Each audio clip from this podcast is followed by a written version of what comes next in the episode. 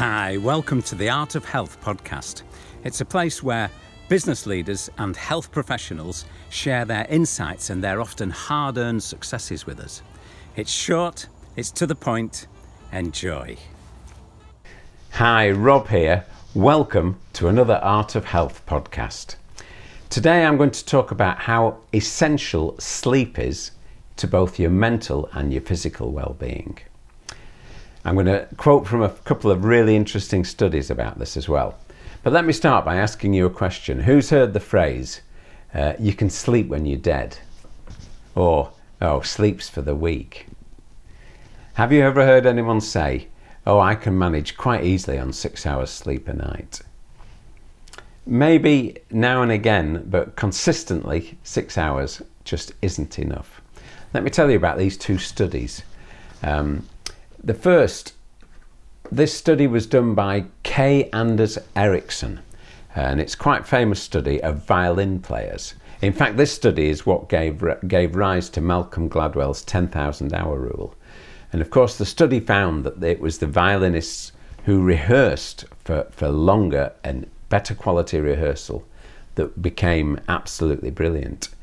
That's what set them above. They could have natural talent, but the people who rehearsed and practiced for hours and hours much longer were much better violin players. But an overlooked part of that study was, um, and equally important, was the amount of sleep that the really brilliant violin players got. The best violin players averaged 8.6 hours of sleep in every 24 hour period. And also, over the period of a week, uh, the really good ones spent an average of 2.8 hours. That's over the whole week, napping in the afternoons. Apparently, 20 minutes is the optimum time for an afternoon nap, but uh, this helped them to concentrate as well. So, by having enough sleep, um, the really brilliant violin players had a clearer mind, they had more focus, more energy, they were able to have better concentration, and this is what allowed them to rehearse, better quality rehearsal for longer. Another interesting study was done at Lübeck University, and this study was reported in Nature Journal, the scientific journal. Volunteers were recruited one afternoon. Uh, they were all shown a series of complex numeric, numerical puzzles which they were going to have to um, solve the next morning. And they were all told that there was an underlying hidden code that will, would actually solve them all. They were then split, the volunteers were split into two groups.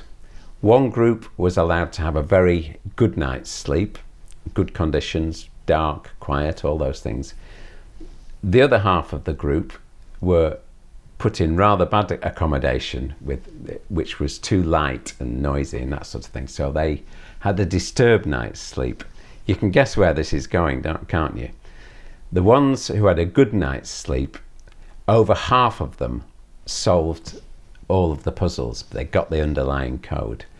The ones who had a poor night's sleep, hardly any of them. I, I can't remember the exact amount. Something like five percent of them manage to solve the puzzle. So, sleep.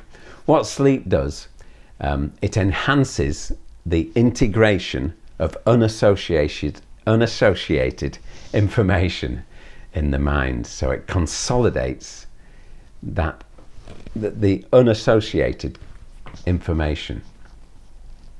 A good night's sleep actually increases cognitive function. It makes you more intelligent. That's what I'm trying to get at.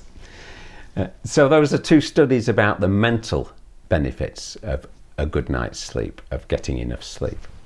Stanford University carried out a study on basketball players, and in this study, a study, they uh, got a group of basketball players, and over a seven-week period, they all had extended sleep. So they were asked to stay in bed for 10 hours a night. Uh, they may not have slept for all of that, but they all got much more sleep than they normally would. And of course, the upshot of the study was that they all performed much better. They got more shots in, uh, they had more stamina, so it increased their physical ability by having more sleep. So, in conclusion, have you ever felt pressurized to just stay out for one more or Oh, or been said, "Oh, come on, you can sleep when you're dead." Or this is what happens to me, a group of friends want to go out for a night out and I know that the next morning I've got to get up and be bright and but I'm under pressure. So we're pressurized socially to not worry about sleep. But what I'm saying is you should prioritize your mental health and your well-being. It takes a lot of courage to stand up and prioritize that, getting enough sleep. So forget sleeping when you're dead. I say sleep now, stay switched on and feel alive. Okay, have a great week. See you soon. Bye. Thanks for checking out the Art of Health podcast. If you like what we're doing here, please head over to iTunes, subscribe, rate us, and leave a review, and I'll love you forever.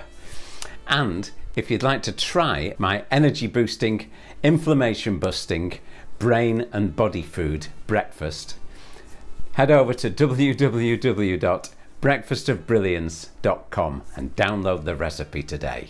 See you soon. Bye.